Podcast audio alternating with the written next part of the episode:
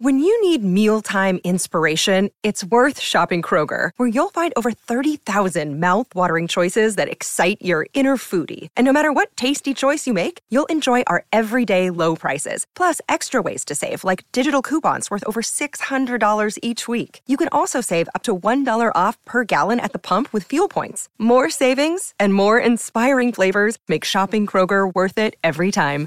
Kroger, fresh for everyone. Fuel restrictions apply. It's just the ongoing meditating on God's word that changes the way you think over time. Because if you think about it, these are God's words. And as Yeah. you pour them into your mind and your heart over and over and over again, I mean, it's sort of rewiring the way you think. I mean, you're learning to think like Jesus, which is our whole goal.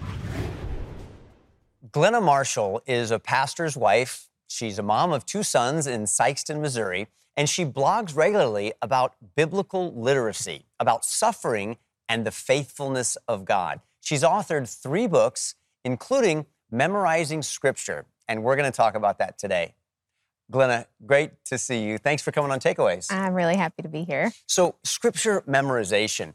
I, I think uh, most of us as believers know that we should be memorizing scripture. And we take our kids to these Awana classes and we hope that they'll have the book of Ephesians memorized by the time they're six. Right. Was that you growing up? Well, I grew up in a small Baptist church where we had Bible drill, which was sort of like Awana, except that you taught children a ton of scripture. You taught them the books of the Bible in order, and then you made them compete with other churches. And so, so this you is like the spelling bee, only Yes. it's like the it's the Bible version. Yes, Bible it's the scripture version. bee. And so I did that probably first through fourth grade at my church. We went to all these competitions. And I mean, it was really useful. I learned a lot of scripture. I learned the order of the books of the Bible, which I still use today. That's such a handy tool. Um, but then that was pretty much it. Like I did not return to scripture memorization until I was an adult. I don't I don't know that many adults who take the time to study scripture the way that we get our kids to. Is that sort of a do we grow out of that? Why why what, what happens to that discipline as kids get older? You know, I think that maybe we feel like we don't need it because we have a Bible in front of us or on our phone or any kind of audio app or we have so much access to scripture these days. So I wonder if we think we don't need it because we can open our Bible anytime we want to. That's right. Um, so maybe we fade away for that reason. do you think it's important or just sort of hey that's a way to um, get our kids not reading uh, uh, reading bad things or looking at their phone and playing video games let's get them to memorize scripture or do you think no that's actually uh, a necessity and a lifeline for our children as they get older I think as Christians, especially as Christian parents, we know that scripture is important for them. It's formative and shaping. So I try to think of it, even teaching my own kids to memorize, it's like future discipleship so that as they grow up and follow the Lord, then the answers to their questions and their theology is already in their hearts. I don't know why we get away from that as much as adults. Maybe we think we've outgrown it, perhaps. Yeah. And, and you're you're deep into this. I mean, you've you've got this great book, memorizing scripture. When did it shift from just being a nice thing, uh, maybe an impressive thing for your friends that you could say, "Hey, I know this verse and that verse," Right. to something that you felt was a necessity for you? I love to study the Bible. It's something I do every day. And yet I was still struggling to have any victory over this area of sin in my life. And one day I was just confessing my anger to the Lord again. And he brought to mind one of those verses I memorized in that program as a child, which was Psalm 119.11. I will hide your word in my heart so that I won't sin against you. Mm. And I remember just thinking, is this the thing that I have been missing all these years? Uh, like storing up God's word like a treasure in your heart is a tool to help you fight sin. And so I thought I have nothing to lose at this point. So I'm just going to start trying to memorize some scripture. So I started with a very short psalm. Then I moved on to a longer psalm and then some other short passages, and then moved on to some actual books of the Bible. And I was amazed at how it transformed the way that I thought, the way that I reacted. I mean, it was like Really? life transformation. So you started with a couple of verses, like um, like like like what, what's a verse that I could memorize right now that would help me in um, in my struggle against, let's say, anger? So I think of like Ephesians 4:32, be kind to one another, tenderhearted, forgiving one another, even as God for Christ's sake has forgiven you. I mean, that's just a very simple verse on kindness and forgiveness and exercising grace. You know, you could go to any place in the Bible and find verses that speak particularly to an area where you're struggling. Yeah. But I have found that wherever I am meditating on scripture, wherever I'm memorizing, thinking about, trying to get it into my mind, God will use that scripture to shape my heart. It Mm-hmm. almost doesn't have to be specific to your area that you're struggling with. Yeah. It's just the ongoing meditating on God's word that changes the way you think over time. Because if you think about it, these are God's words. And as. Yeah. you pour them into your mind and your heart over and over and over again, I mean, it's sort of rewiring the way you think. I mean, you were learning to think like Jesus, which is our whole goal. Well, you know, you're make. I, I love to grill. This is going to just be like an odd, weird connection. Uh-huh. But you know, you can take some meat that is difficult to cook, but if you marinate it over time, it tenderizes it. It changes the very structure of it, and that reminds me of what you're saying right now. That if I marinate my mind in the Word of God, it can tenderize me in a way that I'm not without the Word of God, and, and that just changes everything. It does. If you think about Romans 12, do not be conformed to the patterns of this world, but be Mm. transformed by the renewing of your mind. Wow. We are renewing our minds to something. I mean, it could be your social media scroll and habits, it could be television, it could be what you read, what you listen to, what you're pouring into your mind is what you are renewing it with. But if we renew our Mm. minds with scripture, then scripture is our primary influence on how we think about the world, how we react to difficult circumstances or irritable people or things like that. And, and as you renew your mind with scripture, I mean, God is changing how you think, how you process, changing your desires to mirror his and you know what goes in comes out. That's why we have to return to just the authoritative inerrant word of god. How has memorizing scripture impacted your relationship with God? memorizing scripture expanded my view of god because as i would meditate on passages that spoke about his attributes his character what he has done for us in christ it just deepened my love for him. And i mean i've thought I really loved him before, but Mm. as you think through the phrases and the words, because that's what you're doing when you're memorizing, you're sort of going over and over phrases Yeah. multiple times. And you think like, why, why this adjective? Why this noun? Why this verb? Why, why is it worded like this? And honestly, every phrase will preach a sermon to your heart and sort of just help you see God for who he is in scripture and not just these kind of small versions of him that we have in our minds. And as it deepened my affection for him, it began to dilute my love for worldly things Mm. because you can't really walk in the light and the darkness at the same time. It's one or the other. And the, the more closely you walk with the Lord and the more affection you have for Mm. him, the less at home you feel in this world. And I found that to be a really good thing. The more you saturate yourself in the Word of God and are reminded of His character through Scripture, the less enamored you become with the world. And that's our great danger, right? Is idolatry. Yes. That, that's the great danger is that we'll let the, the other shiny things capture our attention and pull us away from God, even good things that God has made. Sometimes that could even be something as good as our children. It could be as good as our marriage. It could be good as uh, good deeds that we're doing. That's something I've always got to remember is to put God first, and we find out about Him uh, by looking at Him through the window of His Word. when you look at a lot of the Old Testament passages where God is giving the law to his people, you know, specifically I'm thinking like in Deuteronomy 11, where he's telling him, you know, I have rescued you out of slavery in Egypt. So you are my people. This is how you're going to live.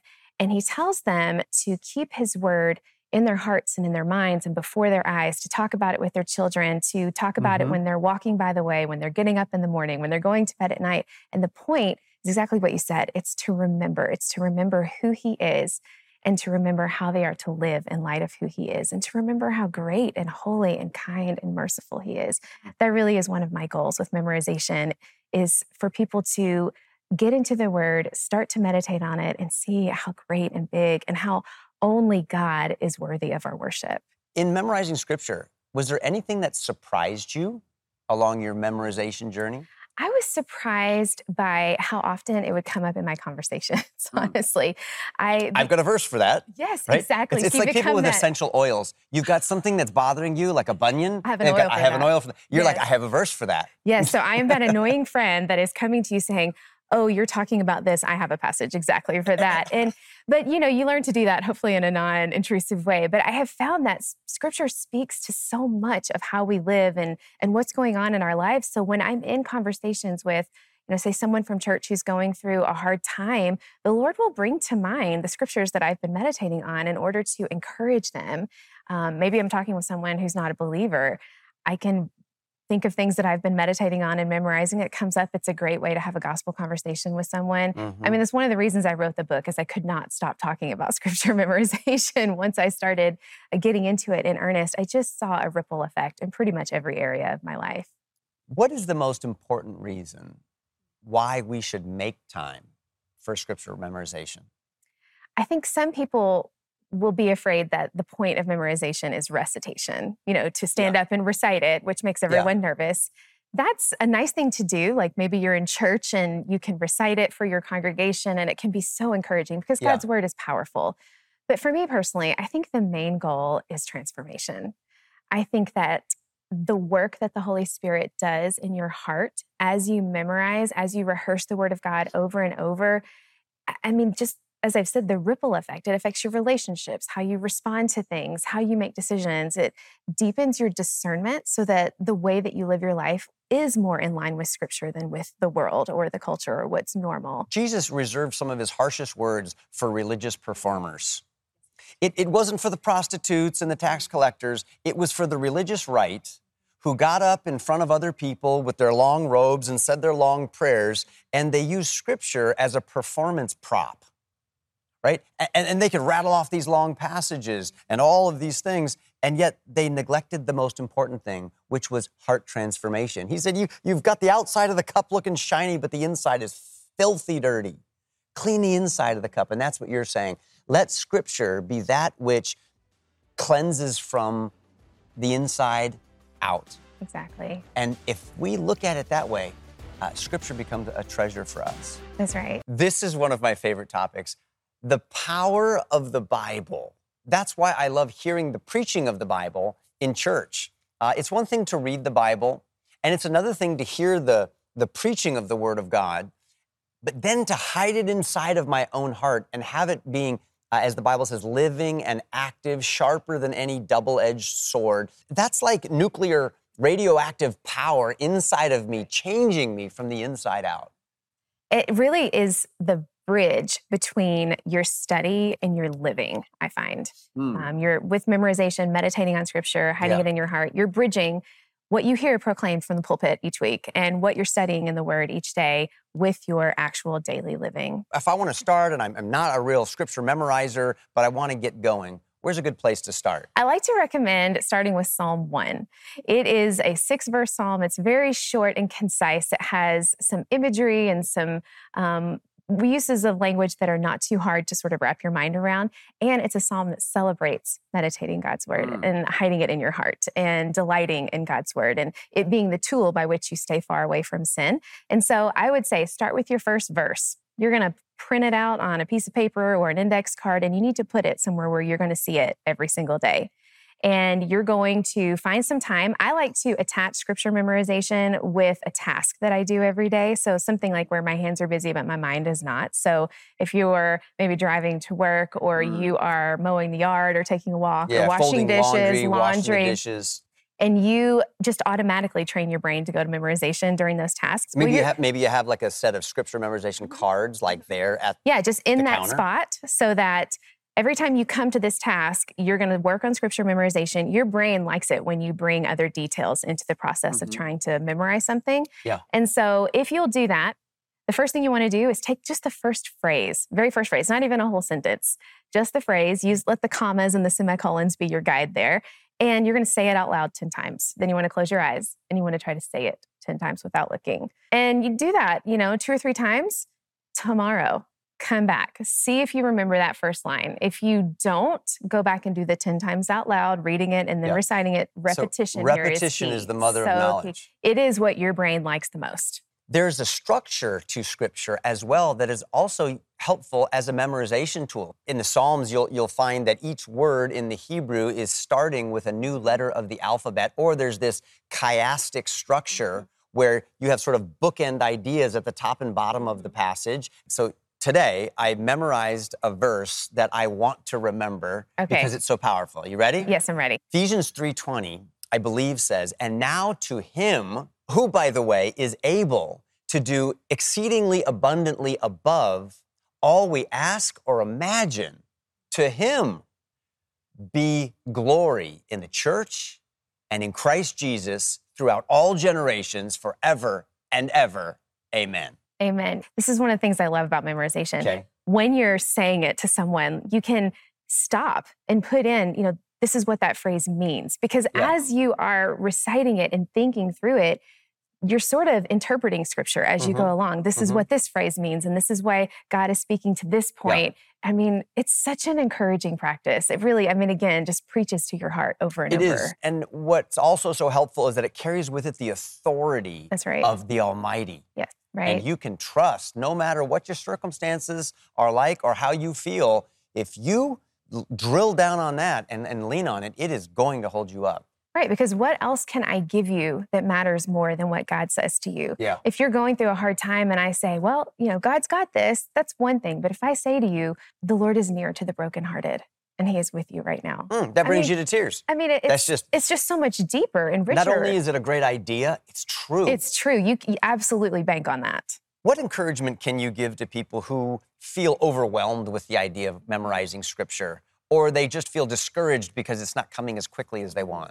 You know, one of the things I love about scripture memorization is how slow the process is. I think the slowness of it is what keeps us um, anchored in, in walking faithfully with Jesus. And so if you feel like, I'm not good at this, I'm behind, I mean, this is not about the destination so much as it is about the journey itself. It's the little, you know, five minutes a day that you give to rehearsing a phrase about who God is that's going to have the effect. That's where the work is being done. So if you're discouraged, no, you're not behind. And most of the things that God makes that are magnificent and leave us in awe and wonder are developed and grown very slowly. I think of this massive oak tree that I have in my backyard. The thing's 100 years old and it's just glorious. But you don't make that overnight. It's the little seed that's the grain of mustard that grows. And I imagine that grows slowly over time until it becomes the largest tree in the garden. And a love affair with your wife or with your husband is not something that can be imitated with quick infatuation. It's something that grows slowly over time through difficulty and challenge. And when you get through those things, then you say, wow, we've, we've really got something beautiful here. It is. It doesn't happen overnight. And I think we can get impatient with that process. But there's a passage in James 5 where James talks about um, waiting for the return of the Lord with patience. And he calls these suffering Christians to consider the farmer, to consider how they have to wait for the rain, they have to wait for growth. And, you know, it is God that cultivates growth in our life. He's the one who brings and is written into the plan of creation to bring a, a plant or a tree from a seed similarly in our growth as christians we we do have to do the work that god has called us to do to know him we do have to open our bibles we do have to read we do Yeah. have to talk to him he is teaching us to remain close to his side through those practices good friend of mine, he's a wise old owl in my life. Everybody needs one. Uh, pointed out John chapter 2 to me, where he, he said that, that people were watching Jesus do miracles, and many of them came to him and believed in his name. And you think, wow, that's great. They're in. They're, they believed in Jesus. Yet Jesus did not entrust himself to them because he knew what was in the heart of man. Jesus understood that uh, before long, those many of those same people will be saying, "Crucify him! Crucify him!" And he was reminding me through that passage that he had memorized, Kirk, don't entrust yourselves to the crowds who may say, "Oh, throw praise at you for certain things," because the human heart is fickle. Entrust yourself to God, who will never leave you. He'll always tell you the truth. He'll never forsake you. And I think, man, scripture memorization at the right time, uh, recalled for the right purpose, not performance, but to encourage, to build us up, to, to bring about personal transformation and, and perspective change is priceless. i love that that should be as christians how we speak to one another we should be exhorting and encouraging through the lens of scripture that we've stored in our hearts so that we can remind our friends and our loved ones and the people in our life that you know the one true certain thing in this world is God's word. Well, one last word of encouragement for grandparents. How can grandparents get involved in some sort of an activity of memorizing together as a family with their grandkids? I think that grandparents would be very challenged by the the minds of a child because I've, we've memorized with our kids, and and my youngest was not a reader yet when we first started working through some passages to memorize, and it almost didn't matter that he'd never been able to read the text. It really was just reciting things out loud, um, going around the dinner table and each taking a word of a passage and playing games makes it fun makes it um, a way to sort of build some memories and bond together as a family. Mm-hmm. Um, one of the more memorable things that one of my kids did was we were working through Romans 8. Uh, what shall we say to these things? If God is for us, who should be against us? And then there's some language there where it's just hard to sort of wrap your mouth around it, especially if you're a seven year old boy. Mm. And we've learned that um, pounding out a rhythm on the table, which is what he did in that moment, helped us all to learn the pattern of the of Paul's speech there yeah. in Romans 8 and made us laugh, makes us laugh every time we recite it and has almost just built in a core memory for my kids, which I love. It's what does it sound like? Um, how will he not also with us graciously give us all things? It's not, it doesn't flow off the tongue because in 21st century American English, we don't quite speak that way. Got it. And so when we get to that passage, we were all just getting stuck. And my seven year old's like, how will he not also with him graciously give us all things? And so now every time we get to yeah. that point, we're all like beating on the so table. So there's little devices and tricks yeah. that can help. I found that music is also a great thing. Absolutely. Glenna, this has been refreshing and, and energizing, and I can't wait to, to read through your book and uh, get to memorizing some of the, the long passages. And maybe next time we meet, I'll have the book of Leviticus ready, to, ready to share. Hi, I'm Kirk Cameron. Thanks for listening to this episode of Takeaways. If you love the conversations that we're having, please follow or subscribe to this podcast to never miss any of this great content. And please consider leaving a positive rating and a review to help others like you discover this show.